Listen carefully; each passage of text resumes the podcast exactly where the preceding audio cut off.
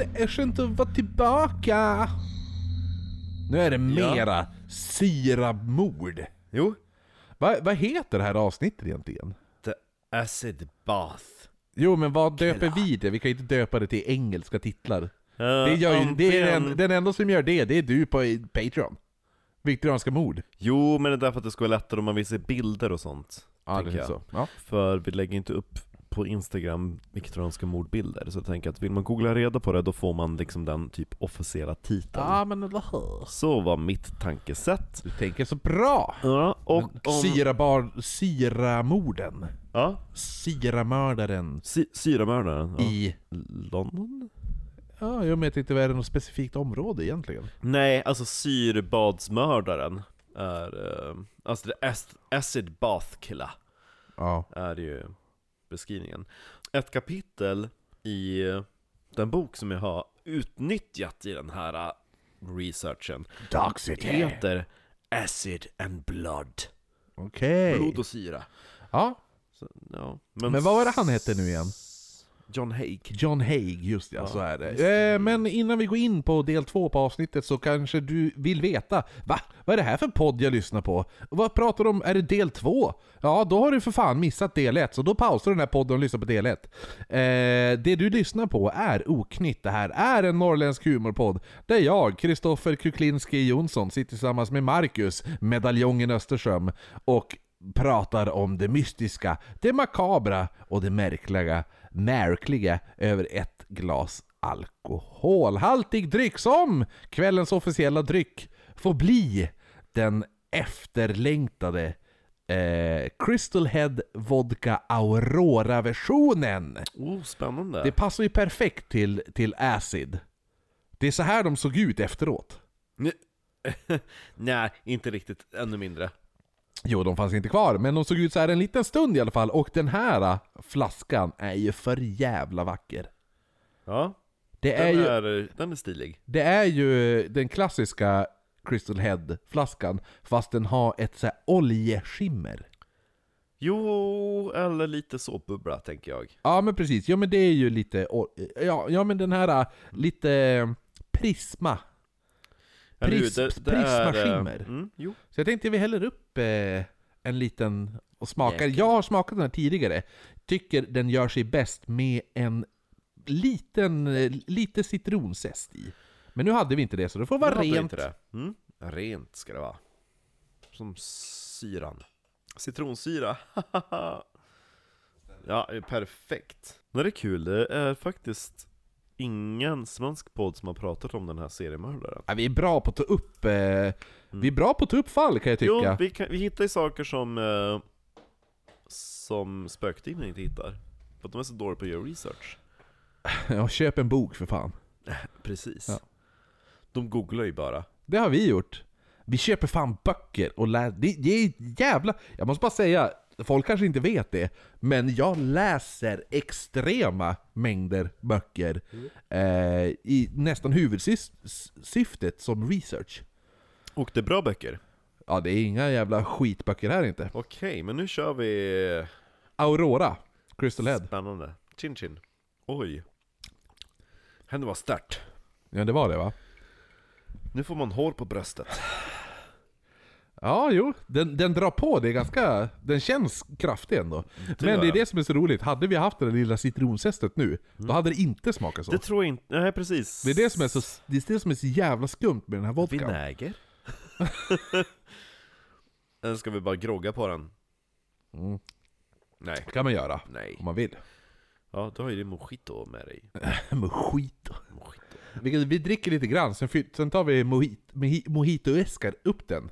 Yes, Sen. Nej, vi har smakat. För den är rikt, den är fan, den är Jo, man känner stark. att det är kvalla. Man känner också att det är kvalla. Är det 45? Säkert. Om folk inte vet om det så är Crystal Head-distilleriet drivs av Dan Aykroyd. Skådespelaren, han som spelar Ray i Ghostbusters. Och han har ju, anledningen varför det är Crystal Head är ju för att det finns massa, de har ju hittat kristalldödskallar runt om i världen. Som Indiana Jones. Ja, Indiana Jones har ju tagit idén Jag har från... sett några. Jo, du hade väl sett en på det här British, British Museum? Museum. Ja. Dit hann vi aldrig gå. Det var ju stängt nu var det. Just det. Men i alla fall om du tycker att seriemördare och humor är en kombination som är lika dålig som citron och Baileys, det skär sig. Stäng av, ge oss tummen upp, dra härifrån och lyssna på någonting annat. Ja, för det här är ju som sagt en humorpodd, så vi kommer att eh, vi kommer att skratta mycket i den, här, i den här podden, och då kommer det säkert vara i samband med jävligt märkliga historier kring hur folk dör. Mm. Så så kan det vara, och tycker man att det är osmakligt så ska man inte lyssna på den här podden. Men vill man veta, de som vill lyssna och vill, vill veta mer, de kan ju hitta lite bilder och sådär som vi lägger upp. Det lägger vi alltså upp på eh, vår Instagram, oknyttpodd heter vi där. Eh, på eh, Facebook bara oknytt och har vi en mail som är oknyttpodd.gmail.com Men man kan ju även stötta oss. Och det kan man göra ekonomiskt och då kan man gå in på Patreon. Och då söker man på patreon.com oknytt så finns vi där. Där kan du bli månadsgivare och där kan du ta del av extra material och vår fantastiska jävla serie. Eminenta serie! Ja, viktorianska mord. Där vi pratar ännu mera mord och ännu mera skratt. Ja, Underbart! det är, det är göttigt med viktorianska mord. Då har vi betat igenom. Jajamän, så Hela. tillbaka till våran seriemördare för Va- Vart avslutade en vi? liten snabb repris, så man slipper lyssna igenom hela första avsnittet. Vi börjar ju då som ett murder mystery med den försvunna miljonäränkan, Mrs Duran Deacon. Just det, som Duran försvann. Duran. Ja, hon som hade bott på ett hotell i typ såhär 10 år. Jo, Eh, och under försvinnandet så börjar polisen intressera sig för en väldigt välkammad, väluppfostrad, vältalig herre som heter John Hay. välhängd. Ja, och under utredningen så upptäcker man att han var den sista som såg Mrs Giron Deacon. Han hade fört henne till en adress där han sa att han hade en fabrik. De åker dit, hittar massa typ svavelsyra och grejer. Och man upptäcker genom slump typ att, att han har pantsatt offrets smycken, sålt kläder och grejer, och det är på så sätt man kan liksom knyta honom till mordet. Men när de tar in honom på polisstationen så sitter han bara där, ja, absolut, jag har dödat henne. Det är inte det enda jag gjort. Jag sköt henne i huvudet, sänkte ner henne i ett bad med syra. Det finns absolut ingenting kvar utav henne, hur ska ni bevisa att, jag att det är jag? Alltså jävla cocky. Ja, men han Ja. gör det på ett snyggt sätt. Han säger inte det så här uppkäftigt, han bara konstaterar fakta. Hur ska ni bevisa det nu då? Ja. Hur tänkte ni sätta dit mig för mord utan en kropp? För det finns ingen. Det värsta av allt är att nu när man börjar sitta där under förhöret och intervjua honom, då uppdagas det ännu mera. Ja. För då börjar han liksom rada upp men kolla hur smart jag är. Det är inte bara hon. Ni tror att hon är den första. Men det är det inte. Så det här är avsnittet där vi går tillbaka till eh, början. Mm. Mm. Och när den här pojken, John Haig, växte upp så fanns det ingenting som tydde på att han skulle bli det här mordiska djuret som han där blev Mm. i London i sena 40-talet. Och under uppväxten så fanns det inte heller någon konstig fascination med att döda eller tortera djur. Det är annars Det är ju en, klass, det är en klassiker, En klassiker. annars. Mm. Han föddes den 24 juli 1909 i Stamford, Yorkshire. Ja. Mm. Och han var då sonen, den enda sonen, det enda barnet till ett dedikerat religiöst par som tillhörde sekten som kallades för Peculiar People. Va? Mm, peculiar. Alltså av alla namn att döpa en sekt. Jag tänker på The Peculiar Children i uh, Miss Peregrine's. Pen. Ja, precis. Ja, för nej, men, jävligt bra men det är så bara, vilken sekt är du med? Det underliga folket. Ja, Det är det vi kallar det. Eller peculiar är väl till mer spe- specifik. underlig. Ja, specifik. Eller, alltså, ja. ja, ja. De, ja. ja, de följde i alla fall i den där sekten en extremt strikt tolkning utav bibeln som såg snett på allt och alla som gjorde saker som inte följde Guds mening. You might say that we are quite peculiar. Peculiar. Även om mina föräldrar var snälla och kärleksfulla hade jag ingen av de glädjeämnen eller sällskap som små barn brukade ha, hade Haig skrivit under senare år av sitt liv. Mm. Deras religiösa tro var för dem viktigare än någonting annat. De levde exemplariskt och pratade i väldigt bibliska liknelser. Mm. Och eh, Haig sa att hans uppfostran formades just utav dessa bibliska historier. Som mest handlar om att offra. Jaha? Ja.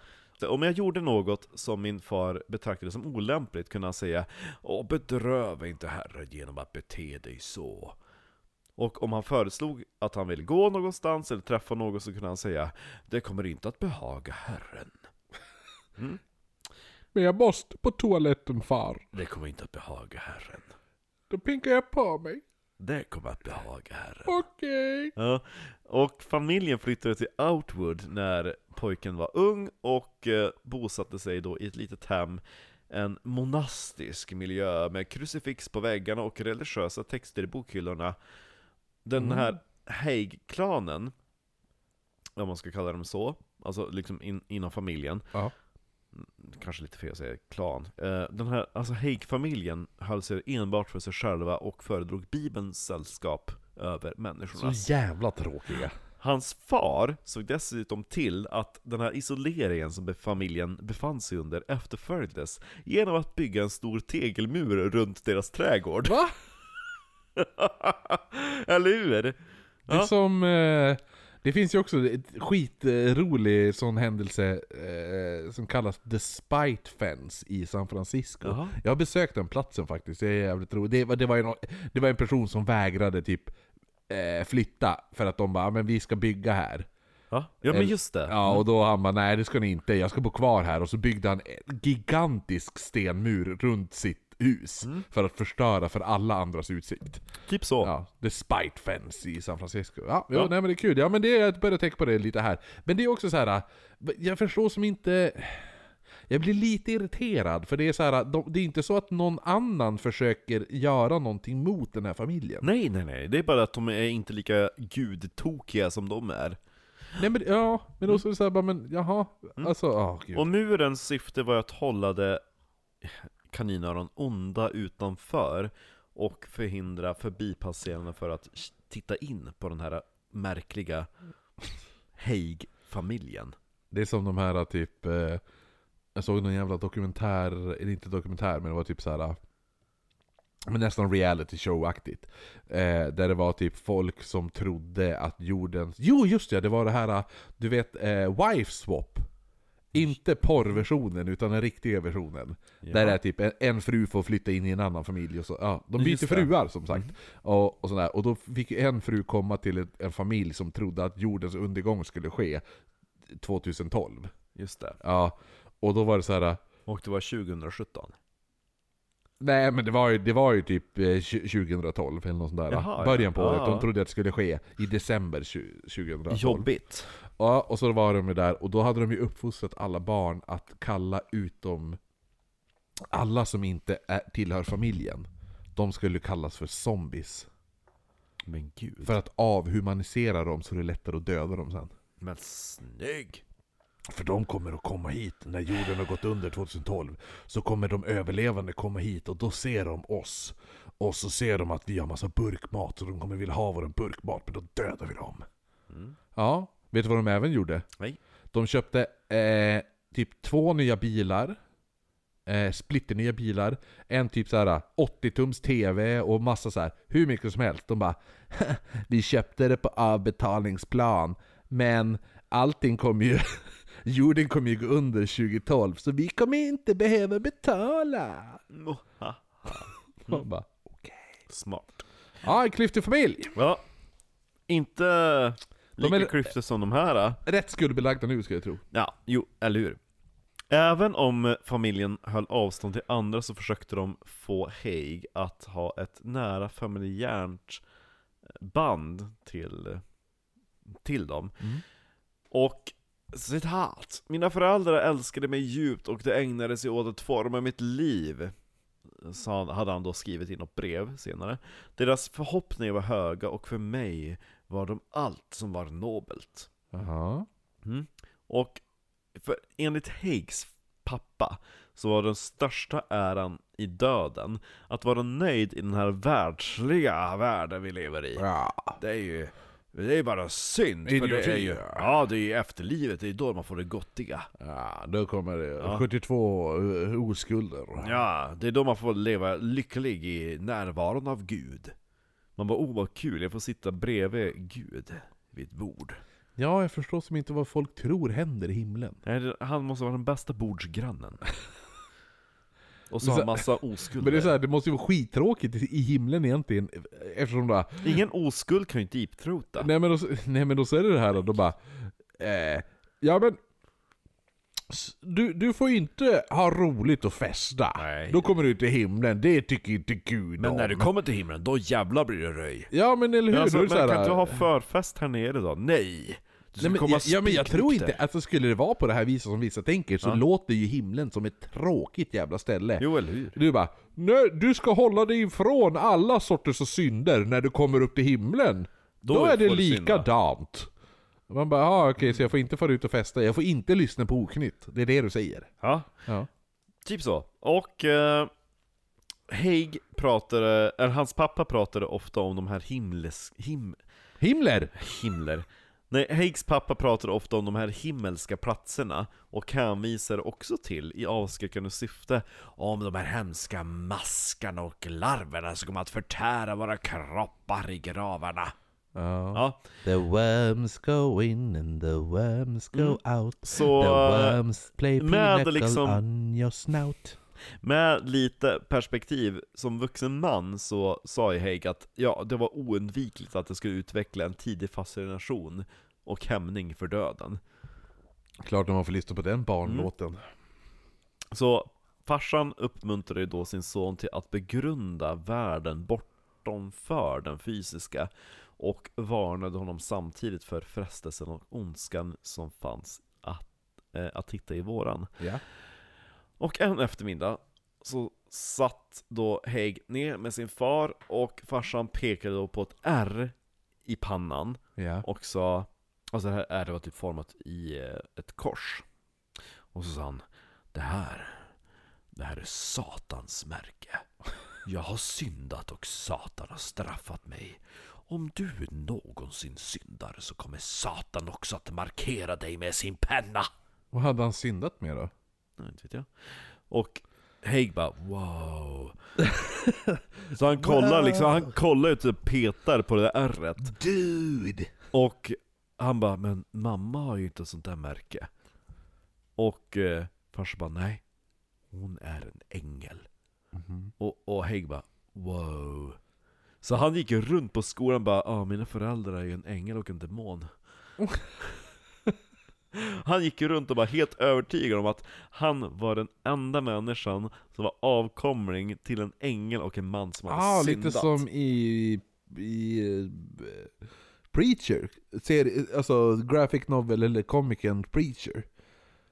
Ingen aning. Nej, men det är ju också, eh, han har ju Guds röst eller något sånt där. Jaha. Jäv, jävligt bra komik faktiskt, helt sinnessjukt bra. Bra. Eh, men då är ju den här, det här, då är det ju att... eh, Ge serietecknaren en slant. Ja, nej det får bli en annan gång. Nej men då är det ju också att en demon och en ängel har knullat och då skapat ett, en, en typ, ett, det, det heter ju något speciellt, jag kommer inte ihåg vad det heter. Men när en, alltså hälften ängel, hälf- hälften demon. Ja. Ja, och eh, då är det så här, men det får inte finnas för det är för kraftfullt. Det är nästan starkare än Gud. Nej. Vadå nej? Varför skulle det bli kraftigt? Ja, ja. Jag bara, varför Hej, skulle det inte det? Det är många sidor vi ska beta igenom, så nu får du inte avbryta för mycket. Kommer vi satt ju med Kent och höll på lite längre än planerat. I alla fall, Häggs skolkamrater avfärdade allt sammans och var väldigt hånande över hur godtrogen Hägg var. Och under vissa kvällar, när Hägg hade gått och lagt sig, och han hade liksom agerat och betett sig typ syndigt, han hade varit olydig, då kunde han ligga och vara liksom rädd och ta sig för pannan och försöka känna om han hade fått det här djävulsmärket. Och det var inte förrän han hade liksom övertygat sig själv om att nej, nej jag hade inte fått något, Mm. som han liksom kunde somna. Men det var först många år senare som han fick reda på att det där ärret som hans farsa hade i pannan hade uppstått utav en kolbit som hade träffat honom i pannan då han arbetade i gruvan. Såklart. Ja. Ja. Och eh, även om han visste sanningen, även i vuxen ålder så kom Haig på sig att han fortfarande stirrade främlingar på gatan i pannan för att se om de Jaha, bara djävulens djävulsmärket. märken. Ja. Mm. Och... Jag Eh, gillar att han tror att man bara kan få djävulsmärket i pannan också. jo, eller hur? Ja. Han bara, nej nej. Så bara, jag har djävulsmärket på axeln. Nej det tror jag inte, det Mm. går inte. Nej men det är lite märkligt hela hans uppväxt för han var ju inte elak eller sådana saker och som barn, han var ju udda och blev utstött således, men rent, om man ska kolla objektivt sett så var han ju väldigt snäll och givmild. Till exempel om han, om han lekte med några jämnåriga, det hände inte så ofta, men ibland så hände det väl typ på någon lekplats, så var han ju väldigt mån typ om att eh, dela med sig av sina leksaker och sådana saker. Ja. Så att eh, han var, beskrevs ändå vara väldigt generös. Han ville humble brag om sina leksaker. Ja, eller hur? Han bara "Ah, du kan leka med min leksak, den är ny och stor och Mm. bra. Men de här eh, tillfällena var ju extremt sällsynta för hans föräldrar ansåg att det skulle fördärva deras son. Den enda lättnaden som Haig fann i sin tillvaro, det var när de besökte hans moster. Eller Jaha. hon, jag vet inte om jag översatte rätt. För... Moster kön- eller faster? Ja, något. Ja, Tant! tant. Och hon såg på världen genom lite mer accepterade ögon. För det var i hennes hus som man kunde bläddra i tidningarna. Och framförallt de tecknade serierna fascinerade honom. Och när Hägg då frågade sin far varför har inte vi några tidningar i vårt hus? Så sa han ja det är en världslig sak. Det finns inte tillräckligt ens med tid att läsa bibeln. Varför ska man då läsa tidningar? Typ så.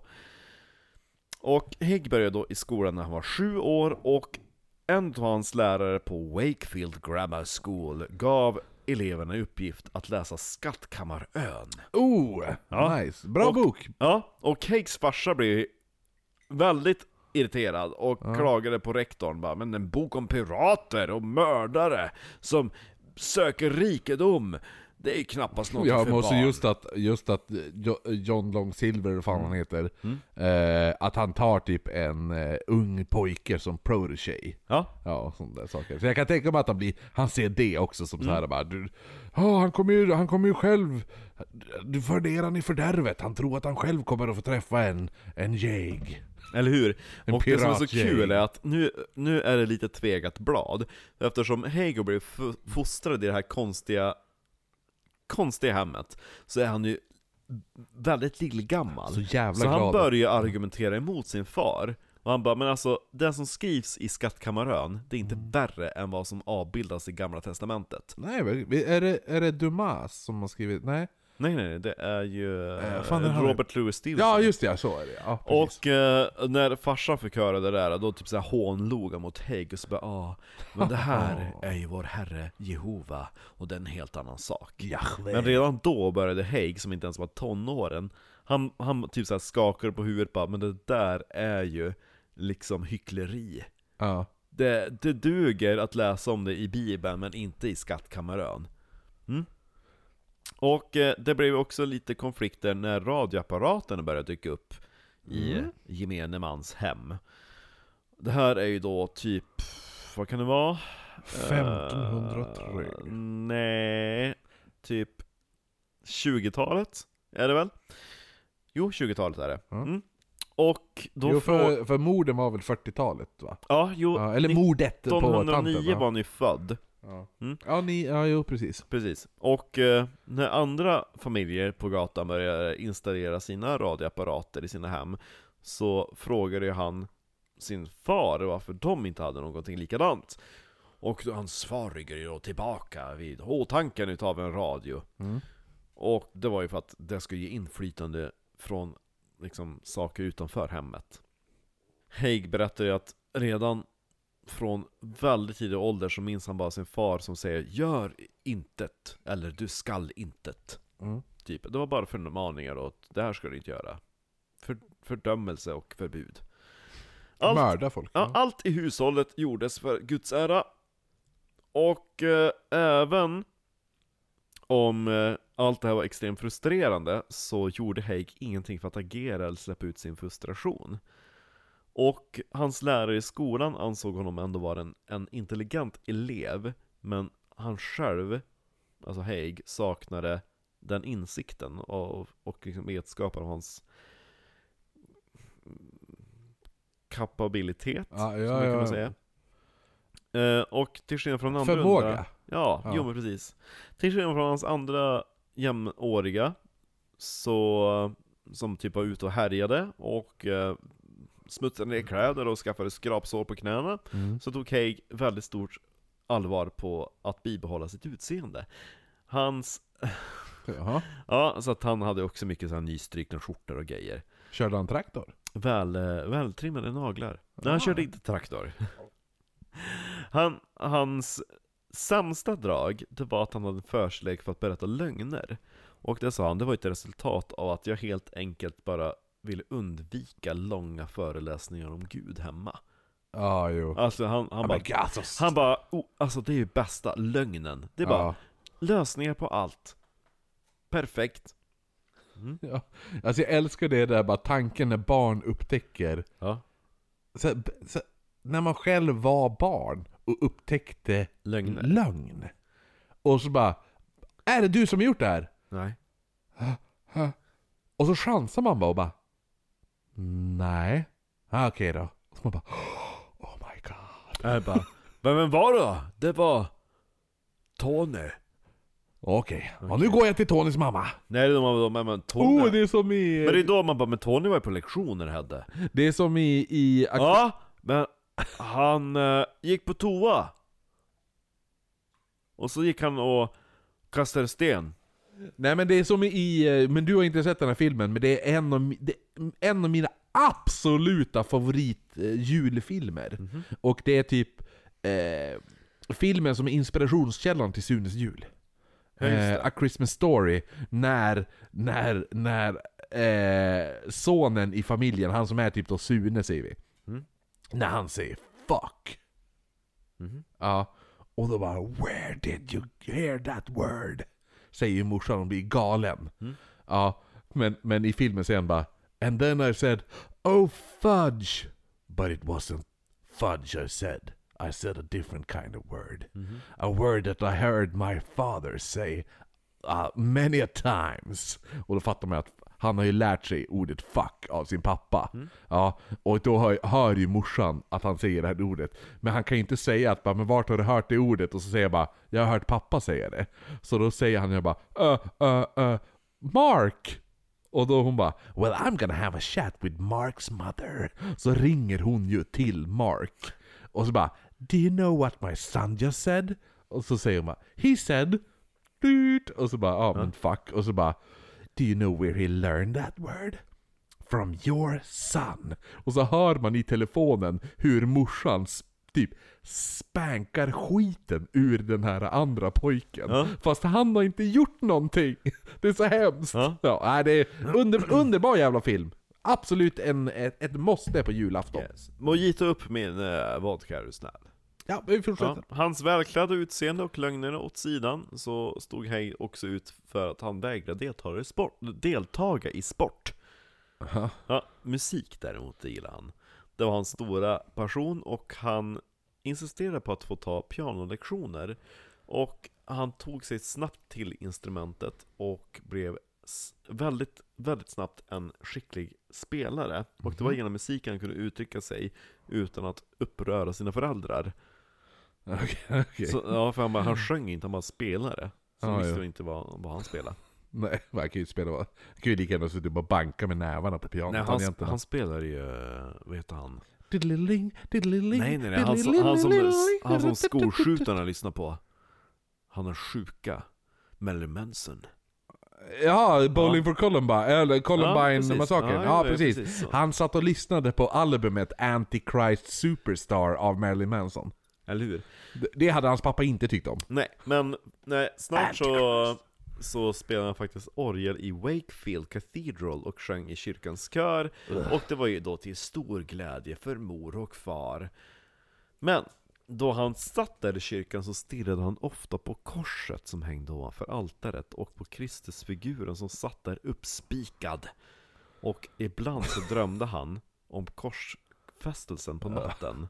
Om blodet som droppar från Kristi händer och från det spjutstuckna såret. Ja, i revbenen där. Ja. Ja. Jag började bara tänka på, i, på det- återigen till Sunes jul, Håkan. Vem är killen i bra badbrallorna? Va? Jaha. Han är badbrallorna. Han ser ut som tomten. Ja men du fattar väl att Jesus fyller år på julafton och alla vet ju att man är ledig på julafton. Ja. Tänk om man är tomten på vintern och Jesus på sommaren. Ja, det är så bra. Sunes jul för fan vad bra det är. Ja. Mm. Det var där sn- alltså utvecklade sin fascination för blod. Och ibland när han inte uppförde sig hemma så slog hans mamma honom med baksidan utav en hår, hårborste. Och Aha. borsten slog ju då upp små blodpärlor i hans hud. Och han brukar liksom sitta och fascinerat studera blodet. Nästan Och sen gå iväg för att i hemlighet slicka upp det. Ugh, Ja. nasty. Men nästan lite som hur de eh, torterade Pansram som barn. Kommer du ihåg det? Ja, De hade ju den här läder, läderremmen de piskade ungarna med. Mm. I The Paint Shop. Där de hade borrat hål i läderremmen. Just det, Och så piskade de dem och de här hålen träffade av som bildade då blåser. just det. Ja, så jag tänker att det blir nästan lite samma sak. Nja, en, en, en borste och en, ett bälte. Nej, men jag menar att, de här, att han får blåser av det. Nej men alltså det är bara att det river upp. Jaha, okej, ja men okej. Jag trodde det var att han fick blåser. Ja, ja, ja men då, Nej nej. då är vi tillbaka. Ja, och det var någonting med den här kopparsmaken i blodet som tilltalade honom. Och det ska också ha varit orsaken till att han började skära sig själv i fingrarna för att suga såren. Men vad fan, det- vad är det här för jävla... Alltså han, på, det låter ju som typ eh, seriemördaren Richard Chase. Han gjorde ju också så här. Jaha. Han, vampyren. Ja, han blev också kallad vampyr, Haig. Ja, jo. senare. Han förblev i alla fall i Wakefield Grammar School tills han blev 17 och de följande åren efteråt passerade utan större förändringar. Han bodde kvar hos sina föräldrar, arbetade på olika random jobs tills han blev 21 år gammal då han startade sin egen reklam och försäkringsföretag. Han hade naturlig talang för affärer och kände snabbt denna ins- alltså han, hade, han hade instinkt för att kunna göra bra affärer. Och nu när han var äldre och en framgångsrik affärsman så krävde hans föräldrar fortfarande att han skulle ändå leva enligt deras strikta standard. Jag gillar också när han hade kunder. Ja, Eh, ja, men det är klart vi kan skriva kontrakt. Det var bra, vart ska jag skriva på? skriva på? Nej, här har du en nål, tryck på den mot fingret. Och så sen gör du signatur med blodet här, det blir jättebra. Varför, ja... men- Kan du sluta suga på mitt finger? Oj, förlåt, förlåt, förlåt. ja så Det var dumt inte- utav mig. Dumt av mig. Miscusi, miscusi. Mhm, Mer culpa. Sexuellt. Oj! Nu kommer det. Ja, så var Haig en late bloomer och verkade aldrig vara särskilt besatt utav ämnet och han visar inte heller något intresse för tjejer under tonåren utan föredrog istället böcker. Jag, jag trodde du skulle säga bögar. bögar och hans liksom, musikaliska talanger. Han förlorade sin oskuld när han var 20 år och fann det hela vara en ospektakulär händelse. Mhm. Sex ansåg han... Med en tjej eller med en man? Ma, eh, man höll jag på att säga, nej det var en tjej. Ja, okej. Ja, sex ansåg han var överskattat. Varför män i hans ålder spenderar så mycket tid på att lusta efter sex förstod han inte. Kanske så var det hans religiösa uppväxt som hade präglat den här attityden. Eh, Men han såg ändå inget syndigt i det hela. Om sex hade någon fördel förutom den här korta tillfredsställelsen så ansåg han att det var en flykt från den alltså, klaustrofobiska världen han levde i. Han, han känns ju väldigt hämmad ändå, Ja, på något sätt. Fast, Den- fast ändå inte med tanke på att han är ju ändå fortfarande uppkäftig mot sin farsa. Jo, han, men han är duktig på att argumentera. han är väldigt rebellisk av sig, men samtidigt känns han, ja men, han- jo, men han är ju lite... Han har ju läst Bibeln när han var typ nio. Ja. Den 6 juli 1934, då han var 24 det gjorde år. Alistair Crowley också, Mhm. just saying. Jo, jo. Gifte han, gifte han sig faktiskt med Va? en Beatrice Hammer. Vem fan är hon då? Hon var tre år yngre och, blev, och var gravid med deras barn. Ja, ja, det var Ja. därför de gifte sig. De flyttade in i sitt eget lilla hus. Jag gillar han också bara, "Åh, sex är överskattat, men han lyckas ändå göra en kvinna på, på smällen. Han hade ju ingen kondom. Det är överskattat. jo men han sitter ju fortfarande och säger bara ah, jag förstår inte på varför folk vill ha sex. Ja men typ han runkar väl inte varje dag, tänker jag.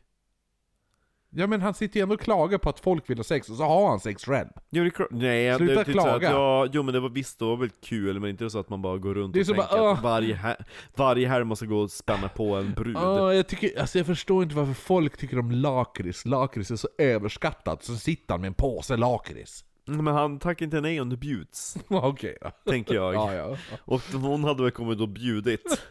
Ja, tack. Eh, Lakrits. Jag tycker egentligen lakrits är väldigt överskattat, men Ja. bjuder du på lite lakrits så är det klart att det tar Bjuds lite... det på fitta? Ta lite lakrits!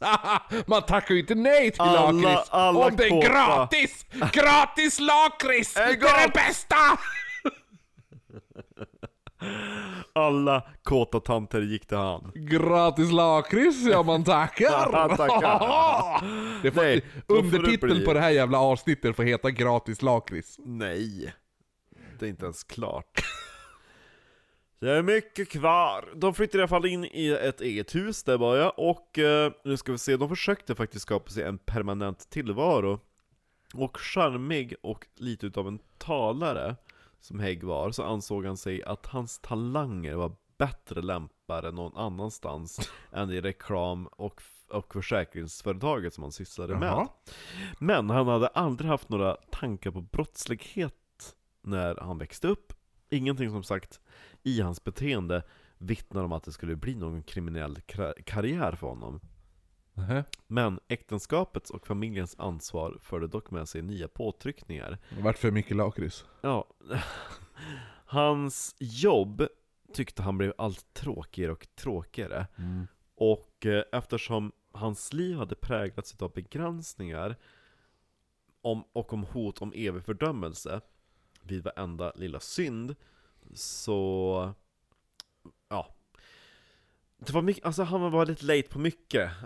Hans... Eh, Men han känns jävligt petig och jobbig. jo, men nu kom i alla fall till slut hans uppror mot det system han hade vuxit upp i. Mhm. Och det här fröet planterades en morgon då han satt och läste tidningen. För på ett uppslag så läste han om hur en lurendrejare nyss hade gjort sig en redig förmögenhet genom att sälja bilar Oj. som han hade hyrt.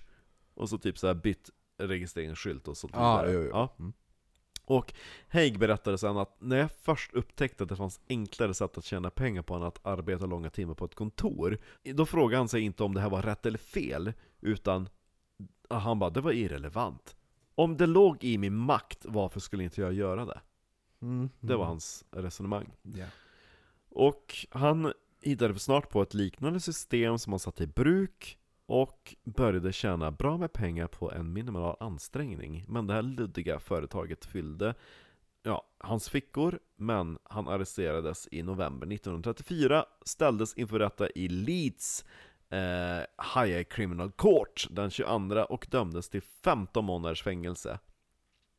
ja men det är ändå överkomligt. Ja, det var anklagelse om konspiration för bedrägeri, medhjälp och förfalskning utav ett dokument och att erhålla pengar under falska föreskrifter. Och under hans arrestering och infängslande så födde ju frugan barnet och den här frugan då Beatrice ville inte uppfostra den unge på egen hand. Dessutom så ville hon inte spendera resten av sina år med en dömd brottsling. Så hon, hon adopterade bort barnet.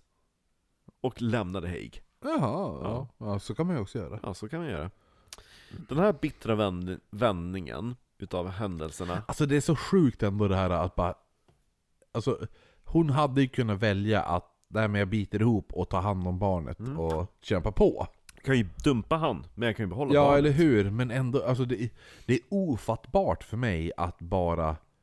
Alltså... Adoptera bort barnet. Ja men, och så bara, ah, ja men, men någon annan får ta hand alltså, bort, Särskilt- bort med barnet. Särskilt när det var typ en kriminell verksamhet som inte typ såhär, oh han har typ skott sig på fattigdom och grejer.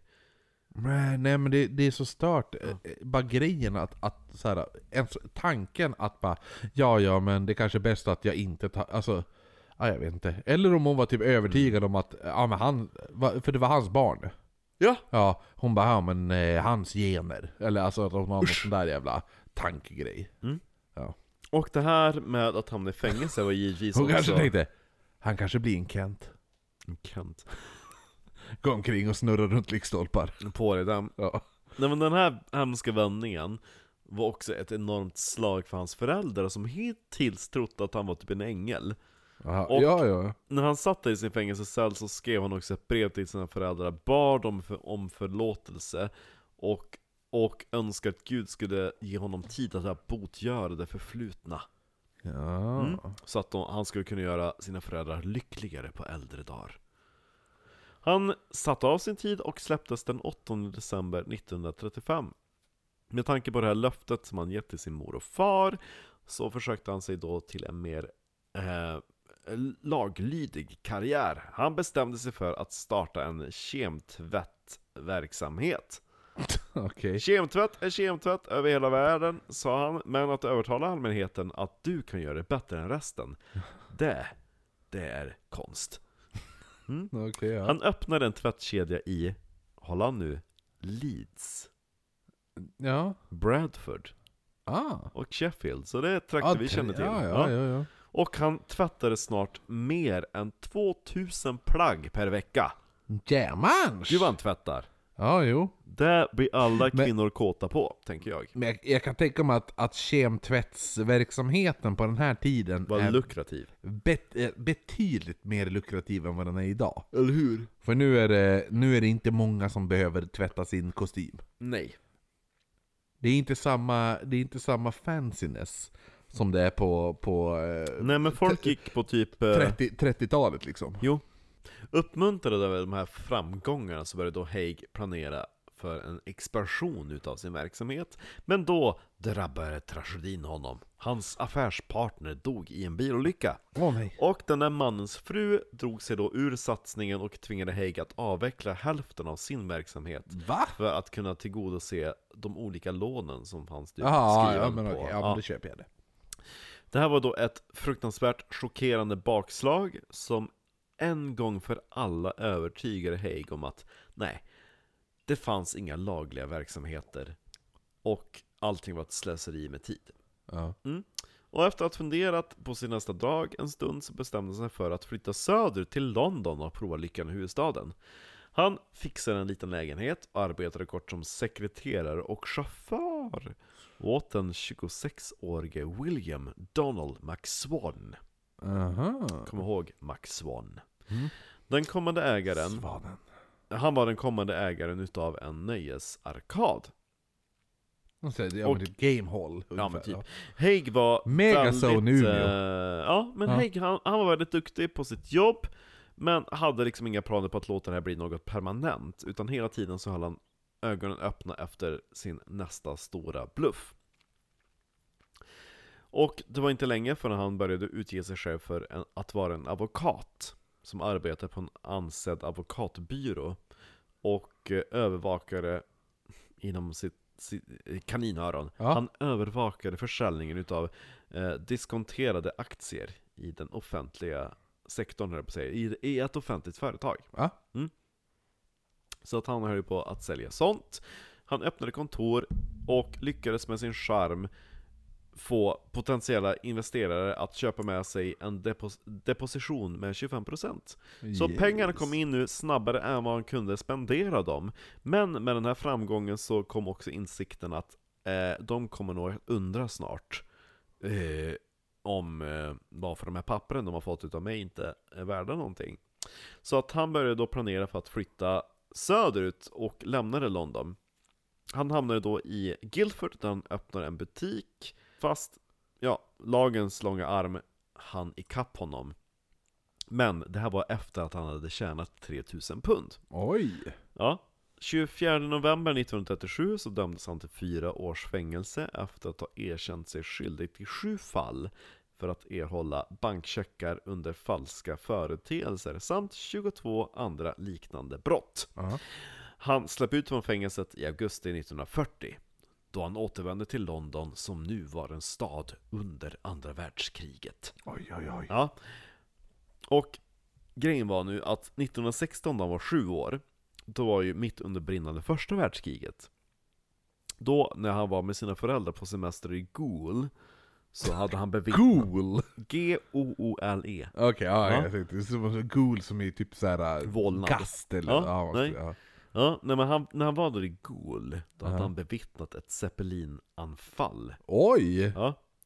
Och det hade varit väldigt traumatiserande att se hur den här äh, mörka massan kom över himlen och hur eldpelare slog upp och utplånade husen i staden.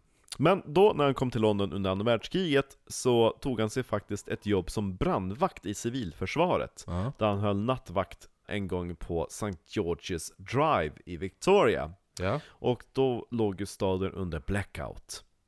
Blackout, och eh, ja, men man drog ner rullgardiner efter en särskild tid. Allting ska vara svart så inte flygplanen som kom från Tyskland kunde orientera sig. Ja. Det han upplevde i London under andra världskriget fick honom att, att ifrågasätta sin tro.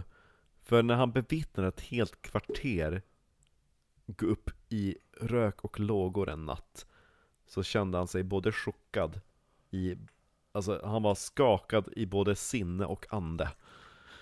Men värst var en kväll när han satt och pratade med en sjuksyster vid sin post. Och då började sirenerna att, att tjuta. Och eh, dånet av bombplan som passerade över huvudet och luftvärnseld liksom fyllde öronen. Och då kom också en bomb. Ja. Man hör ju det där, det där Ja. vinet. Så han hade kastat sig efter täckning i en dörröppning. Bomben detonerade och fönstren exploderade och slog Haig utav fötterna så att han blev liksom kastad i golvet. Mm. Och när han stapplade upp på sina fötter, sårad, förvirrad och disorienterad, då kom ett, ett huvud rullande och slog emot hans fötter. Hello! Och det var sjuksysterns huvud som han stått och pratat med. Och han, det var, han sa det sen att, att, att den kontrasten, att en person som hade varit glad, full av liv, höga ideal och pliktkänsla, hade på ett ögonblick uppslukats in i evigheten. Blivit jättedyster. Ja, och han bara, jag blev chockad över allt. Hur kunde Gud låta detta hända? Och hans tro på en välvillig skapare var för alltid fördärvad. Ja. Så, I- går, så går det när man läser Bibeln när man är barn. Ja. Och eh, i juni 1941 så fick Haig en 21 månaders fängelse för att breaking an entry. Mm. Åter i sin cell i ett fängelse så svor han på att det här är sista gången. Han satte av sin tid i Lincolnfängelset och under tiden arbetade han i plåts, eh, plåtsmedsverkstaden. Jaha. Och det var där han först fick bevittna svavelsyrans frätande effekt. Befängslad så betalade han fångar som arbetade i trädgården och på gården utanför fängelset. Att hoppa att- ner i nej. syrabadet. Nej, att hämta gnagare och, och råttor. Ja, men det är lite som, det här är lite... Eh, 50, år, 50 år senare så är det ju eh, Jeffrey, seriemördaren Jeffrey Dahmer. Han som, han som kom att mörda en jävla massa, hom, många homosexuella män. Och no! Eh, för att han själv var homosexuell. Och eh, hade liten kuk. Och nej men han ville, han ville ha sex zombisar. Eh, nej men han började ju också med att doppa eh, djur i syra. Jo. Sådana saker. Eh, Hans pappa var kemist. Just det. Mhm. Skulle lätt Ja. kunna göra avsnitt av. Just det.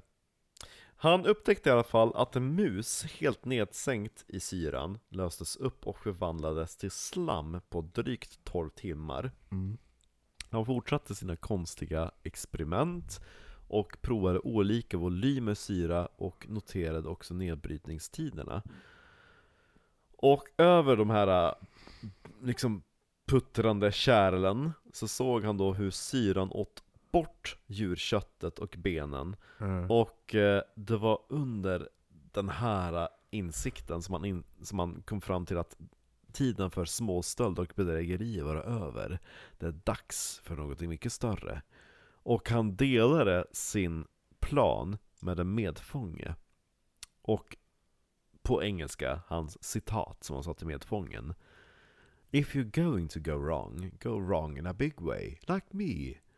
Go after women, rich old women, who like a bit of philatry. That's your market, if you're a big, if you're after big money.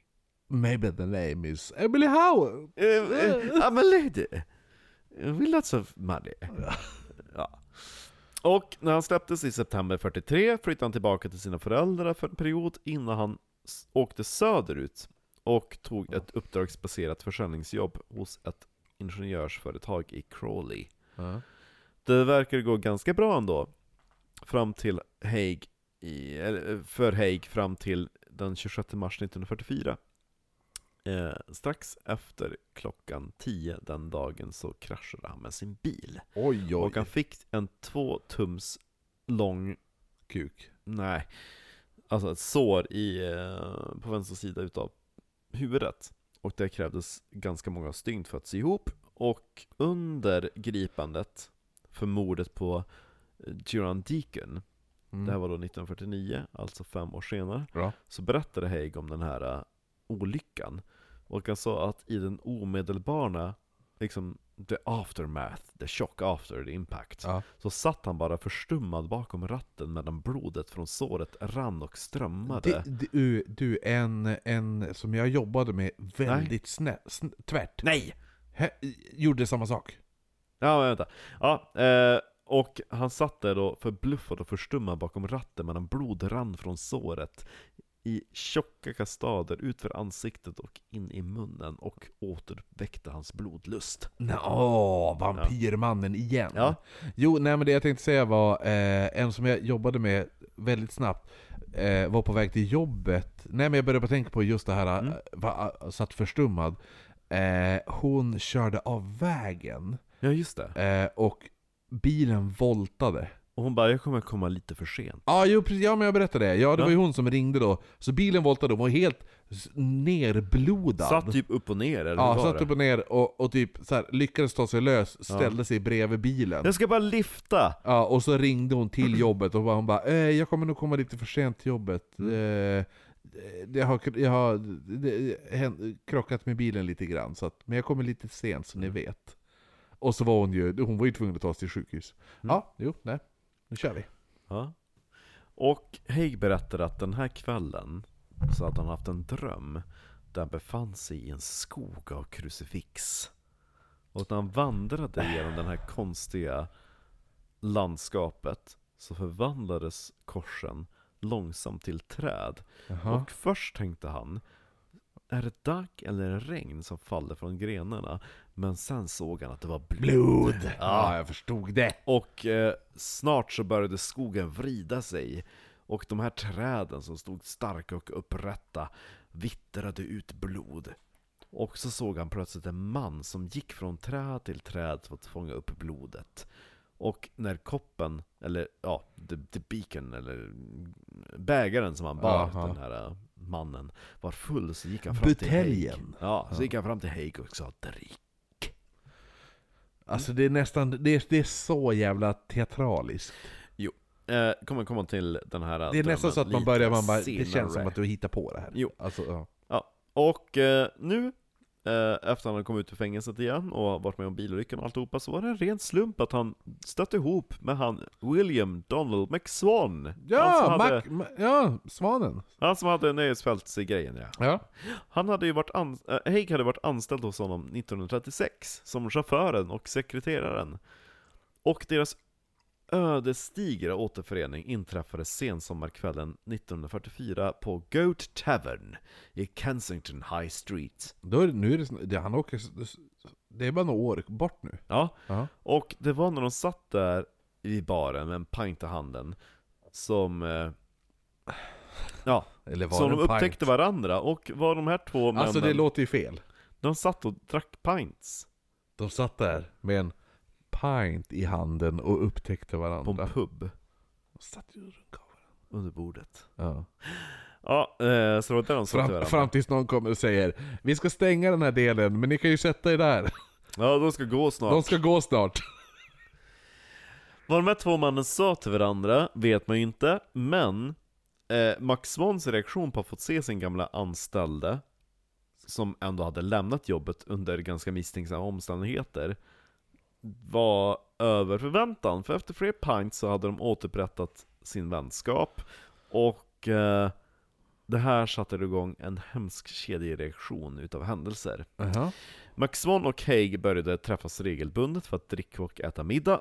De två unga männen åtnjöt de nöjen som Men krigstidens de London är ju gay. ja, hade eh, att erbjuda. Jag tror de ligger. Och eh, Haig berättade att han hade blivit kallad till militärtjänst i oktober 43, men han hade helt enkelt ignorerat kallelsen. Och eh, McSwan berättade med en pint att han planerar faktiskt på att alltså, gå under jorden för att undvika värnplikten. Och kort därefter, kvällen den 9 september 1944, så tog McSwan eh, med sig ett trasigt, vad ska man säga, typ pinnbord. Ja, Ja. ja okej. Ja men ett pinnstort Ah, jo, pinnbord. jo, jo, Ja. jag förstår. Han Ja. tog ett pinnbord med sig över till Haig på, till hans lägenhet på Gloucester Road, nummer 79. Som Ja. låg då mittemot tunnelbanestationen och ville att, ja men du kanske kan laga det. Och det var i den lilla lägenheten som Haig tog det plötsliga beslutet att ta ihjäl sin vän.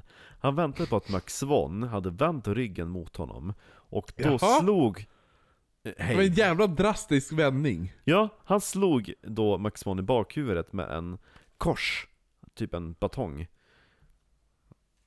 Med, med ett kors. K-O-S-H. Jaha, okej. Ja, kors. Ja, okej. Ja, Det är någon sån mjuk... eh, Ja, jo, men det lät, jag trodde du menade att han slog han med ett kors. Nej, Nej. En batong. Ja. Har jag skrivit inom parentes. Och Påk, sen... en påk typ. Nej, den är ganska formad som en batong, den är så lite halvmjuk. Ja, det är de där lilla, det är de där ja! Som alla skurkarna Ja, har i precis, Tintin. ja precis! De här typ, eh, det är nästan som en liten läderpung. Läderdildo. Ja, läderpung med tyngder i. Ja. Ja, ja en sån ja. Ja, och precis. sen så efter att han Så. hade slagit den i huvudet på Haig, eller på Max Swan, så, så skar han upp också ett sår i halsen och tappade upp ett glas blod som han drack. Oh. Han berättade att, att Max Swan var död inom fem minuter eller så. Ja. Och när han stod där över liket så insåg Haig att just det, man måste göra sig av med kroppen också. Alltså, jag tycker det är så perverst att dricka blod. Ja, Eh, han hade inte planerat det här och var inte erfaren i den här biten med att göra sig av med kroppar. Men så kom Haig ihåg sina experiment vid Lincoln Prison. Ja, just det. Och eh, När, han han, hade när han fick faktiskt, saker att försvinna. ja, han hade faktiskt utav en slump både syra och typ sådär bäck i eh, lägenheten. Martin? Alltså typ plåtar som man häller saker i. Mm. Eh, och eh, Inte Martin Beck. I närheten, på en arbetsplats, eh, inte långt ifrån lägenheten, så hittade Hägg också ett stort typ vattenfat, typ en tunna. Ja. Som var helt tom, som han lyckades rulla tillbaka utan att väcka misstankar till Ja. lägenheten. Och eh, eh, först då så avlägsnade han en ring från Maximons finger, tog hans klocka, tog identitetskort och dylikt från fickorna innan han lade den nakna kroppen i vattentunnan. Mm. Och med hjälp av en hink så fyllde han då den här äh, behållaren med syra. Och när kroppen hade reducerats till typ slem så hällde han alltihopa i avloppet på källarplan. Det är lite som de gör i... eh, De gör ju, de, tänker göra typ exakt samma sak när de ska bli av med första liket i tv-serien Breaking Bad. Eh, för då är ju Walter White, han är ju kemilärare. Så han vet ju hur man blir av med kroppar. Och då säger han, plast, eh, han vet att syra bryter inte ner plast. Ja. Och det är då han bara, men, men fixa plasttunnor och så Alltså lägg, lägg liket i det. Men han orkar inte fixa det så han bara, "Ah, ja men då kan vi lika gärna lägga det i badkaret. Aha. Ja, men då då? bryter ju syran ner badkaret och kroppen samtidigt. Oj då. Ja, så det är ingen bra idé, de gjorde det. Jävligt, jävligt eh, mäktig scen faktiskt. Ja. Ja, nej vi fortsätter. Och eh, under deras, eh, man ska säga, återupprättade relation så hade han faktiskt lärt sig känna hans föräldrar, alltså Max Mons mamma och pappa. Jaha. Och eh, Har ni hört talas om eran son? Han Ja, finns han, inte eh, längre. när han hade berättat och förklarat för dem att, att deras son hade åkt bort för att undvika det militära, som sagt. Att Ja, han, jo, han jo, vill- men han, jo, han hade väl sagt vill- att han skulle gå under jorden. Jo men precis, det var perfekt, det var därför han bara oh, utmärkt tillfälle att... Ja. Han åkte till ett badhus. Ja. Ja. Ja, och eh, Haigs tidigare kriminella eskapader hade ju förberett honom mycket väl för den uppgift som nu stod framför honom. Jaha. Ja, och hans olika ekonomiska bedrägerier och andra aktiviteter hade då försett honom med konsten att förfalska handstilar och signaturer. Han blev väldigt skicklig på det där.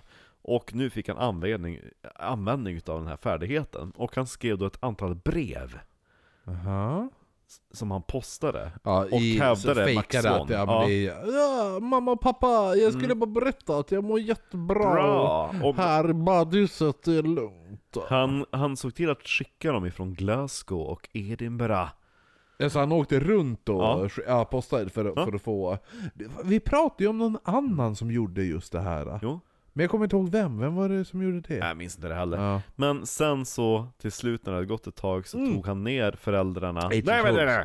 Holmes. Var det. Sen så tog han ner föräldrarna då en i taget till källaren i huset Och gjorde sig av med dem på samma sätt som med sonen Ja, nice. Skott i huvudet, eller slag i huvudet och eh, sände frätta. Syra, ja. Mm. Bubbla. Som att göra en trio. Eller hur? Och eh, deras mord Tänk på det imorgon när ni vaknar upp och ska ta eran, känner er lite bakis. Och så bara, är det bäst jag tar en Treo. Kasta ner två Treo brustabletter i ett litet glas vatten. Och så ser ni det bubbla, och då bara, det var ungefär så här det såg ut när han kastade ner kropparna i syrabadet. Ja, kanske så. Eh, familjen McSwan blev mördad under den första veckan i juli 1945 Och det var i samband med att de hade gjort stora pengar i fastighetsbranschen Och det var antagligen det då som hade dömt dem till döden i syrabadet För den 19 juli så gick Haig in på ett advokatkontor i Glasgow La fram papper där på skrivbordet och identifierade sig själv som William Donald McSwan och tog då fullmakten Ja, över ja, okej. arvet. Såklart. Ja. Mm. Han är ändå smart, kan jag tycka. Jo, och det är han därför han sålde läste så snart. mycket som barn. Jo, han sålde ju snart alla de här fastigheterna, plundrade familjens sparkonton och sålde eh, alla hushållsobjekt. Och han fick snart ihop mer än 5000 pund. Eftersom Max Swan inte rörde sig i särskilt stora sociala kretsar så var det ingen som verkade märka att de hade försvunnit. Nej. Förutom en Mrs Lucy Philip Som var en äldre granne som bodde i källarlägenheten i Max Swans Pimlico Bygg, lägenhetshus Ja men så hon bo, vad, bodde hon i källaren där de... Källarlägenheten Ja men gjorde, gjorde han inte sig av med liken i källaren? Nej men jag tror att det är fel översatt, typ att det är typ så här första våningen Ja ah, okej, jättejobbigt. Det är bara, han kommer in och bara Ursäkta jag ska bara låna ditt badkar. Åh, nej, just det, alltså jag ligger och sover nu. Är de där död? Nej! död! De är trötta och ska ta ett bad. Ja Hej då! Somna bara om, det är bra. Mm. Ja. Och eh, hon hade lagt märke till den här lilla välklädda herren som började besöka ö, lägenheten på övervåningen där Max Swans hade bott ja. Och hon noterade ju också att, att familjen McSwan sa aldrig att de hade åkt iväg någonstans. Hon hade ju ändå haft en ganska bra typ så här grannrelation med dem.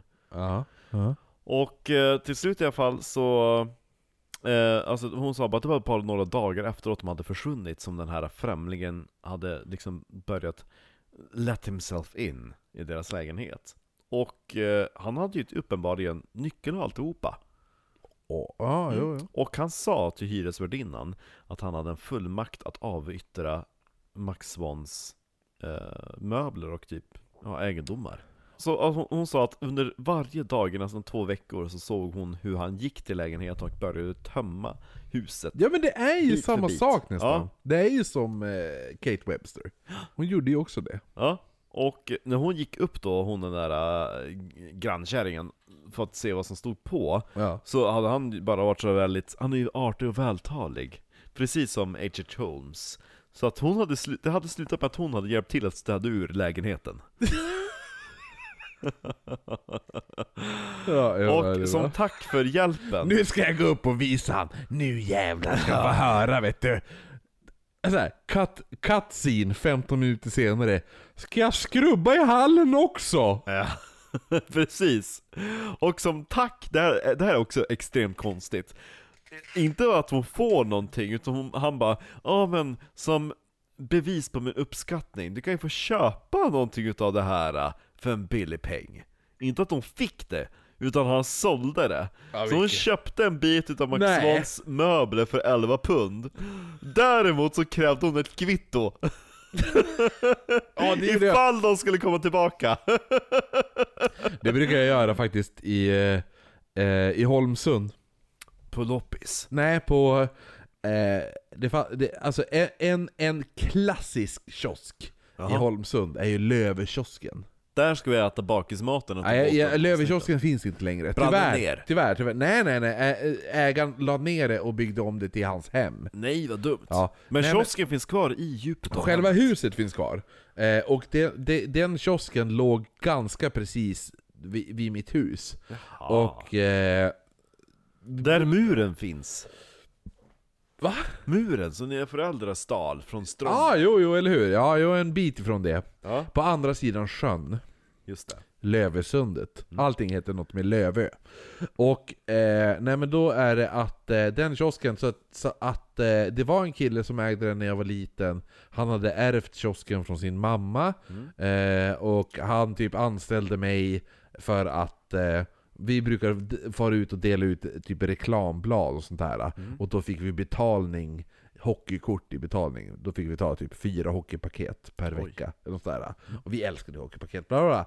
I alla fall, men han sålde den här kiosken till en snubbe som hette Nassim. Al-Fakir. Nej, det var, han hette inte det faktiskt. Eh, men eh, då var det att, att eh, han vägrade ju alltid att skriva ut kvitton. Mhm. För att han, det var lite så här, alla förstod att den här snubben, han, var, han såg ut som en typ turkisk version av Danny DeVito. Mhm. Du vet Danny DeVito? Inte Robert De Niro? Nej, Danny DeVito. Nej. Du- Vet inte du vem Danny DeVito är? Nej. Det här är helt absurt. Det här är det, här, det, här är det sjukaste jag har. Av allting, av allting det här när jag säger Vad Men va? Va? Vad har han spelat då? Eh, pingvinen i eh, Batman. Men det var, vilken Batman då? Eh, den från 80-talet. Men var inte det Jack Nicholson? Nej, han spelar Jokern. Jaha. Jack Nicholson spelar Jokern. Uppföljaren. Ja men just det, inte han som alltid spelar typ en liten dvärgig, ha- eh, typ gangster. Ja, han som är så här lång. Ja, Ja just det, men då vet jag. han, han. Har han ett namn? Ja, han är en av de, Han är med i en av världens bästa komediserier. Jaha. Always Sun in Philadelphia. Åh nej. Ja. Ja. Absolut underbar jävla skådespelare. Helt jävla fantastisk är han. I alla fall, den här Löwenkiosken-ägaren såg ut som en, en, en, en turkisk version av honom. Ja. Eh, och det, det jag vill komma fram till är att den här ägaren till Löwenkiosken vägrade skriva ut kvitton. För att, och då gick det ju ett rykte om att anledningen varför han inte skriver ut kvitton, han, han knappar bara på, på vad heter det nu, kass, kassaapparaten. Ja.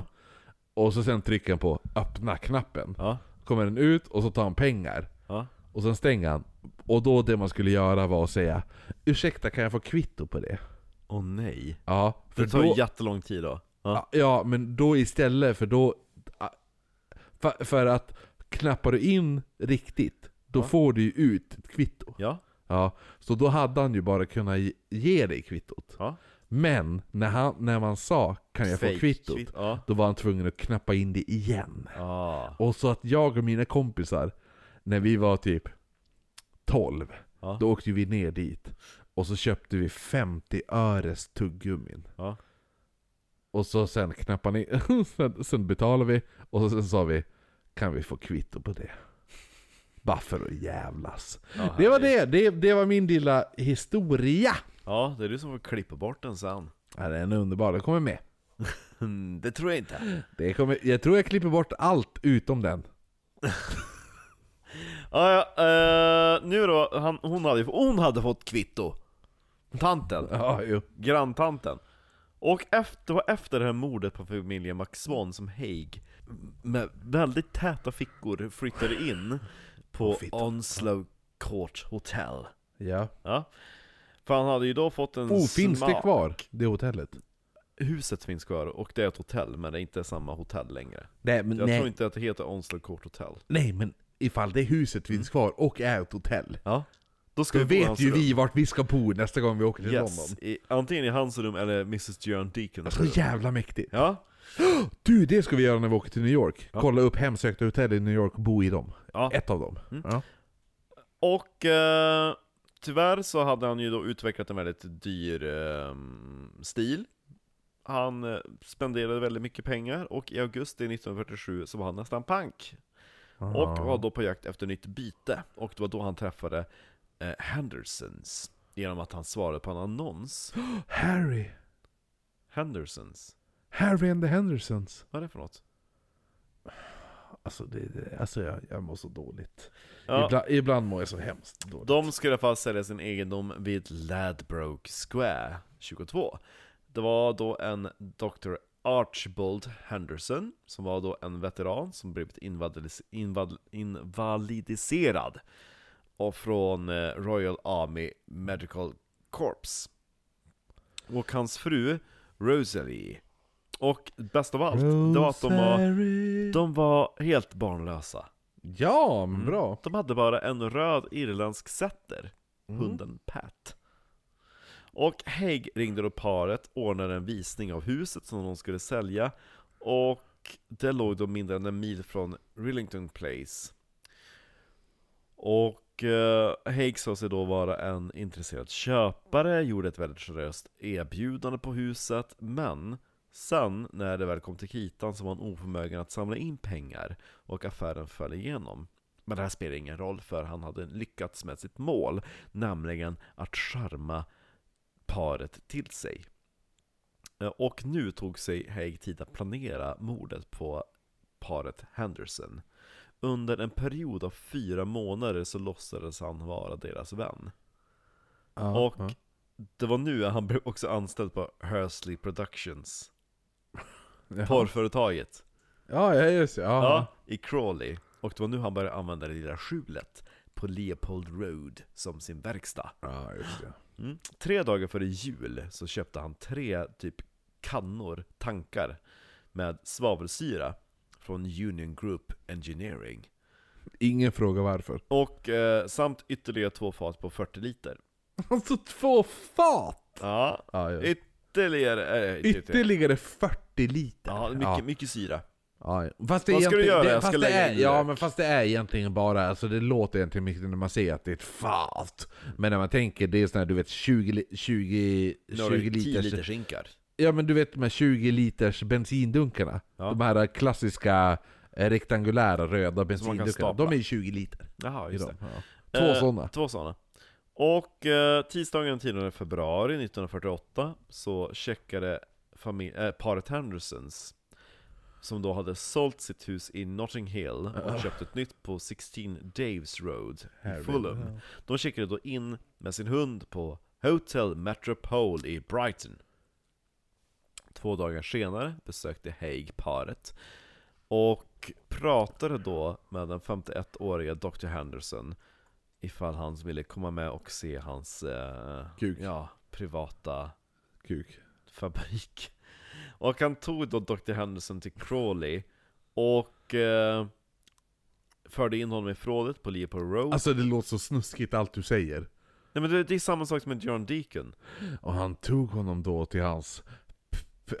Vill du, vill du se min privata Fabrik fabrik? Ska jag ta dig i hissen? Och han sköt i alla fall den här äh, arme Dr. Henderson i bakhuvudet med en revolver som han hade tagit från Hendersons egen egendom. Det var ju mindre sexigt. Mm. Och det, sen så det var ju mest han, mordigt. sen så la han liket i en tank med syra.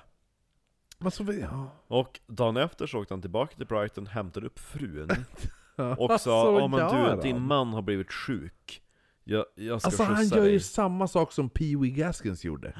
Så att han, han körde dit henne till adressen, tog in henne i förrådet, sköt henne och la henne i en annan tank. Med Dr. Henderson så såg han till också att avlägsna hans cigarettfodral, hans guldfigur med kedja som han fått utav sin fru, vigselring och diamantring och eh, såg till att göra sig av med alltihopa hos juveleraren Bull. Han som vi nämnde vid John Deacon. Ja, Han fick 300 pund för allt. ja det var vä- värt att döda. Mm. Ja. Och han återvände faktiskt till det hotellet som paret hade checkat in på Ja. den 16 februari. Och det var för att hämta hunden. Puttinutt! Han betalade parets hotellräkning och körde till deras hus i Fulham. Och för att undvika misstankar skrev Haig brev i Rosalie Hendersons äh, namn och handstil. Och skickade till parets hushållerska. Och sa då att de hade åkt till Rosalies bror och lämnat England för att spendera tid i Sydafrika. Jaha, Ja. okej, ja. Mm. Så att så lyckas han dölja bort alltihopa. Och sen då spenderade han... eh, Okej, vart var han då? Uh, Sydafrika. Sydafrika? Ja. Eh, jag visste inte ens att Rosalie hade en bror. Nej, han bor i Sydafrika. Nej, det kanske du inte visste. Anledningen varför du inte visste det är för att Ja men, ja, men han bor ju i Sydafrika! När han åkte tillbaka för att hämta hunden. Eh, och sen så som sagt spenderade han de följande månaderna med att sälja bort allting som, Ander, som Hendersons ägde. Ja. Bil, dokument, hus, allt. Och hunden behöll han. Hunden Såklart, Pat. Och i- den hunden fick faktiskt bo med honom en tag på Onslow Court Hotel. Fram till dess att han lämnade in den till en kennel. För att han hade blivit så gammal och hade fått dålig syn. Ja. Jaha. Ja, lille Wolfsingen. Som han hade bestämt. Så han, han, han hade ju mer sympati för djur än vad Andrew hade. Jo, Mm? ja. Min fast- mördare är snällare än din. Jo, fast det, jag, vet, jag, vet inte vad tävlingen är. Snällare seriemördare. Jo, fast vill man ha en snäll serie... Jo, men man vill ju ha det makabra. Efter händelsemorden så fick han ihop en summa på nära 8000 pund. Och alla de här morden hade gett Haig en känsla av att vara oövervinnerlig. Och han sade sig vara helt övertygad om att det var en övervakande hand som skyddade honom. Jaha. Mm. Det här gav ju honom en temporär finansiell stabilitet och pengarna hade ju tillåtit honom att bo kvar på hotellet, lyxa till det, men slutligen igen 1948 så tog pengarna slut på grund av spel och bara leva lyx. Ja, ja. Han flydde, ja, exakt. han reste lyx. Med sitt tömda konto, sina hotellräkningar och många skulder så behövde Haig nu hitta ett nytt offer och det var då han hittade Olive Durand Deacon. Rik, enka, perfekt. Hon hade inte mycket till familj. Och det, det är där våra Det är där- två det historier där- börjar sammanlappa. Det, är- det, det är nu avsnitt ett kommer in. Så att polisen känner ju till resten. Och vi avslutade avsnitt ett med att han togs in på förvar. Ja. Och all den här historien som jag har berättat nu, tillsammans med Göran Deacon, det var långt efter midnatt när Haig hade liksom undertecknat sitt erkännande vid Chelsea Police Station. Och Hur lång tid tog det? i förvar. Ganska länge. Det nämnde jag i första avsnittet, när han togs in. Jo men jag Men- menar innan han erkände. Alltså, Han erkände ju. Jo men hur, nekade han först eller erkände på en gång?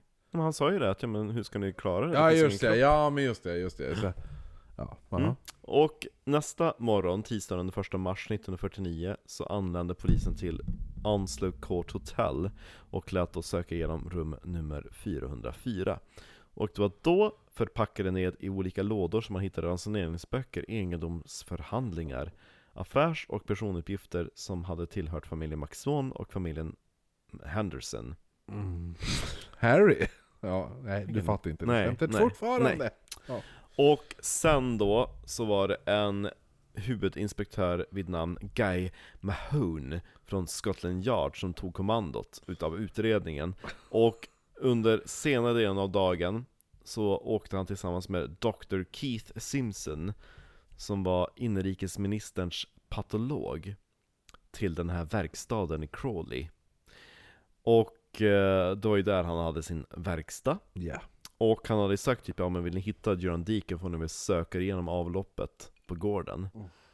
Och verkstadens gård var typ ogräs, skräp och stenig mark. Det är liksom så här äh, en bakgata i ett industriområde. Ja. Det är väldigt rörigt.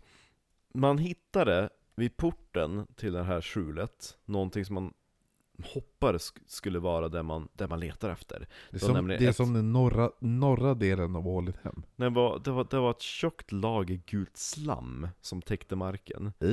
Ja, och eh, när han undersökte det här slammiga området så hittade han småsten. Och eh, Mm. han visste att eh, alltså kvinnor i 60-årsåldern som Jörn Deacon är ganska fylliga. Speciellt Mm. kvinnor 60-årsåldern. Mm. Och det var liksom med den här eh, typ medicinska kunskapen som han sökte igenom slammet. Och till sin Ja, men förvåning gud vad äckligt. så hittade han en liten sten som var typ i just det. körsbärs storlek i slammet. Och han sa att det här särskilde sig från liksom gruset på gården. Det Jaha. här var nämligen en gallsten. Aha. Och han, an, alltså han bara, det här har, alltså anledningen till att den inte har blivit upplöst utav syra var därför att den hade varit så inbakad i kroppsfett. Så att det Ah, hade okej. klarat sig undan Duran Deacons tid i tanken. Och några minuter senare, i en närliggande klump, i vad som tycktes vara bränt fett, så upptäckte Ugh, han fy fan, Simpson vad äckligt. ja, korrerade, eh, korroderade ben. Ja. Och 10 meter från skjulets ytterdörr, nära basen till en död trädstam, så såg han Mahone en ganska illa tilltygad plasthandväska som var då den handväska som Duran Deacon hade haft med sig när hon lämnade hotellet. När de sökte igenom typ en tunna som var dumpad i lera några meter bort så hittade chefinspektören i botten, eh, nej i locket, nej, nej i botten, förlåt. I botten eh, utav tanken en kvinnas hårnål i ett återigen tjockt gulaktigt slam. Mm. Simpson berättade för mig hon att han vill ha både tanken, handväskan och den där slambetäckta jorden. Allt! I ett område utav 6 fot gånger 4 fot. Allt ska ni skicka till det kriminaltekniska laboratoriet på Scotland Yard. Så att kul att komma till jobbet efter den lediga helgen. Så en liten typ armé utav uniform Jättejobbigt när man var sjukskriven en månad. Ja, Ja. så kommer man tillbaka. och mitt i alltihopa. Vad är det här då? Få, få en hink. Mm. När de börjar Ja. liksom att gräva upp och ta med del utav jorden De tar liksom jord, de tar typ, skär upp jorden till ett djup av tre tum och liksom baxar iväg det i lådor och skickar in till Ja, ja men kla laboratoriet. klassisk typ såhär, nu, nu såhär utgrävnings... Ja. rik, riktigt detaljerad utgrävning, nästan lite så här äh, Arkeologi. arkeologi-utgrävning. Ja, och medan man höll på med det så gick de också in och kikade i skjulet, och där på de vitkalkade väggarna så hittade man faktiskt mellan fönstren svaga märken av blodsfläckar, och stänkmönstret verkade överensstämma med någon som hade liksom blivit skjuten i bakhuvudet medan man hade stått på den här platsen, så liksom det stämde överens med vad Ja, Haig hade berättat. Så fläckarna fotograferades och det här väggbestänkta området avlägsnades för att göra en kriminell teknisk analys. Yes. Så han gick ju bara runt och pekade på brottsplatsen, det där ska vi ta med, det där, det där är en vägg. Ja, men ta med det till kontoret.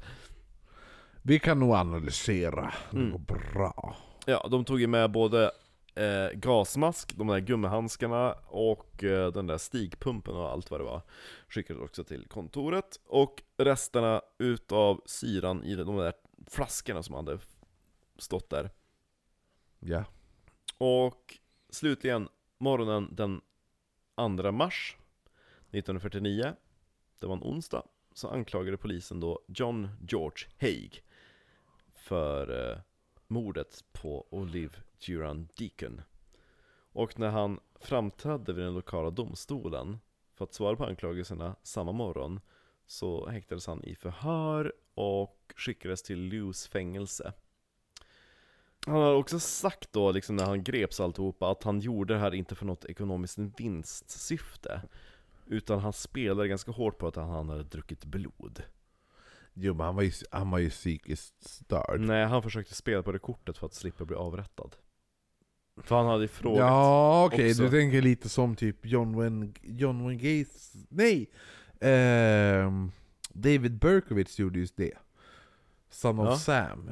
Han uh, skyllde ju, han skyllde ju på, på att han, han sa att, att det var hans grannes hund som beordrat honom att mörda. Han gjorde det för att, för att alltså, undvika elektriska stolen. Ja, Så du Ja, tänker att det är var så lika, så där? Eller? så är det. Precis, det kommer senare, för nu ska vi Men han avrunda. drack ju blod, gjorde han inte det? Man vet inte. Det är, med, det, är det han säger själv. finns, ja, han säger. Alla grejer när han säger att åh, De där drömmarna Ah. med krucifix och alltihopa, ja, det, det är bara han som... som säger det. Ja, det är därför man säger att han, den man, han hävdar. Ja, Mm. ja. okej. Tillbaka ja, ja. till vad polisen ska ta och undersöka. Mm. Uh, nu vet jag inte hur stor yta det är, men drygt 47 yards utav fet äcklig smuts tas från brottsplatsen till kontoret på Metropolitan Police Lab- Laboratory En, jag tror i en, Scotland Yard. en, en yard är ungefär... Du kan få vikten. Nej, men, Två, 215 kilo smutsig jord ja, dumpas in där. Ja. Men jag tror en, en yard är... Jag tror är typ en yard 90, 95 centimeter eller något sådär. ja, i alla fall så börjar man då arrangera alltihopa på olika dussintals, alltså mängder utav små stålbrickor Ja. och plågsamt leta sig igenom alltihopa. Och den som leder den här hemska undersökningen är Dr. Henry Smith Holden. Oj, han. Och man går igenom de här slamhögarna och i dem så hittar man 18 benfragment, tre gallstenar, en uppsättning tandproteser, en läppstiftsbehållare och delvis vänster fot. Och handtaget till Göran Deacons röda plasthandväska. Ja, fy fan. Vad Och nasty. bitar utav det här finns då på polismuseet i London. Ooh, coolt. Ja. Så småningom så lyckas man extrahera utav 12 kilo gulfet slime som då var liksom smält kroppsfett Ja. eh, tillräckligt mycket för att man ska kunna sätta ihop ett provisoriskt väldigt, väldigt glest mänskligt skelett. ja. Och eh, under den här undersökningen så gjorde ju polisen själv experiment för att se liksom hur, hur mänskliga kroppar reagerar med svavelsyra och sådana saker. Och när man eh, skickade de här benen och kvarlevorna till patologen så kunde man konstatera att det här var ben efter en äldre kvinna och eh, med hjälp utav eh, liksom de här tandbitarna proteserna så kunde man jämföra det med Göran Deacons tandregister. Och Haig som trodde att det här målet, de kan inte arrestera honom utan kropp, hade nu fallit typ för eget grepp. För vetenskapen kunde ändå påpeka att det här som man hade lyckats gräva upp ur jorden var resterna efter Olive Duran Deacons kropp. Oh. Och nu blev det också en, en sensationell artikel Jaha. i Daily Mirror Citat! som skrev Vampire Man held. Citat. The vampire killer will never strike again. He is safely behind bars, powerless to lure victims to a hideous death. This is the assurance which the Daily Mirror can give today. It is the considerate conclusion of the finest detective brains in the country. The full tally of the vampire's crimes is still not known. It may take squads of police many weeks to piece together full details of the murderer and his ghastly practices. Oj. Mm. Och i artikeln så beskrivs då både morden på McSwans och Hendersons. Och eh, tillsammans med detaljer som polisen inte hade offentliggjort. Och även om man inte nämnde Haig vid namn, så var det en väldigt beskrivande bild utav honom som fanns i rapporten. Citat. Uh, hour after hour before a lace of detectives and shorthand writers crowded the buff painted interrogation room of a London police station, the vampire has been questioned. Drinking mug after mug of strong police tea, but never forgetting to crook his little finger gently away from the coarse china. The vampire has shown himself a man of easy manners. He wears a quiet suit of immaculate cut with a discreet tie. His hair is sleekly brushed, his nails well kept. Oj. Ja, så, mm, de beskriver honom som fancy. Ja, väldigt. Och att han håller sig undan lagen, eh, så som man håller undan sitt lilla lillfinger från Ja, ja, ja, eh, ja. tekoppens eh, porslin. I fängelset så försökte Haig dra nytta utav den här uppmärksamheten för att få igenom det där försvaret med att han var galen. Mm. Och det här ä, artikeln som Daily Mirror körde blev ju ett enormt bakslag för poliserna, för de ansåg då att det skulle kunna förstöra deras försvar. Mhm. Och eh, ehm, det är någonting som kommer att bli en stor del utav rättsfallet senare. Okej. Eh, sen då under fängelset så erkände eh, Haig mordet på ytterligare tre personer. Och han eh, nämnde bland annat då en ung kvinna som han hade träffat efter Max Swan. Som var drygt typ så här 35 år, hade haft mörkt hår. Ja. Och i andra fall så var det typ någon man. Det är inte jätteviktigt det här, men summa summarum är att man tror att han försökte typ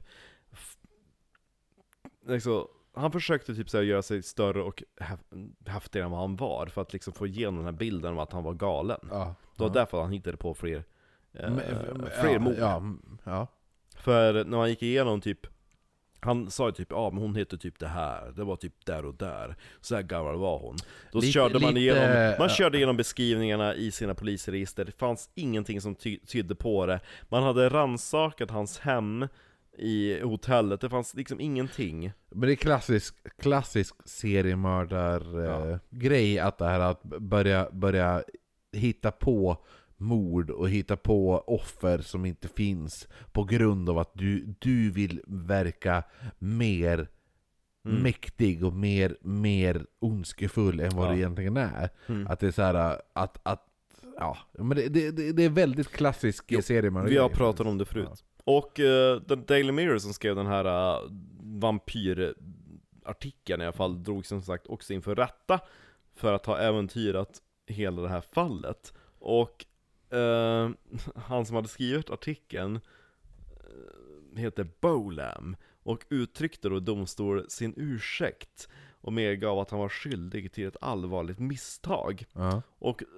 d- överdomaren var inte på ett förlåtande humör när han hade de här eh, journalisterna hos sig. Och han bara, det är inget, alltså han bara, det här är inget fall där man råkar göra ett fel.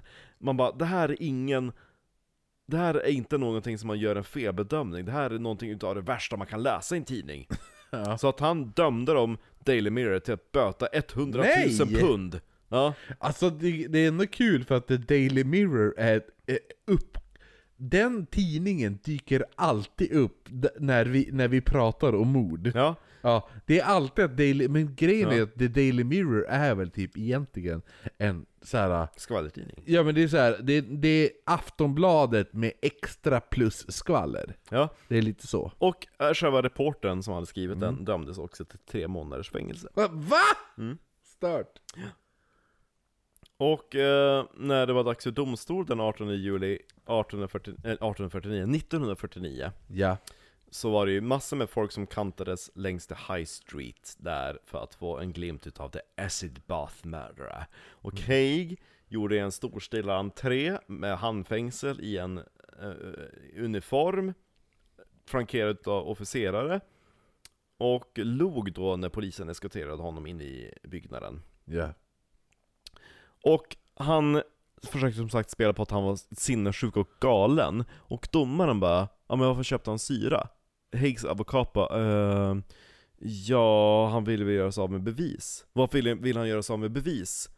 Eh, för att han ville undvika bestraffning Ja precis! Är det någonting man gör när man är galen? Han planerar ju det här och det var, han Ja. valde ju ut sina offer för ekonomiskt syfte Så det följer ju alltihopa som ett korthus Det var en Mm. jävligt bra domare som bara ah, varför gjorde han det då? Han köpte in syra, det här är någonting som han planerar Så att... Eh, Men det är väl inte domaren som gör det, det är väl, det är väl, det är väl åklagaren det som... var domaren Va? Jo, det var dom, domaren som, som, som sa det för mig Oavsett, det, det var vad som yttrades Ja.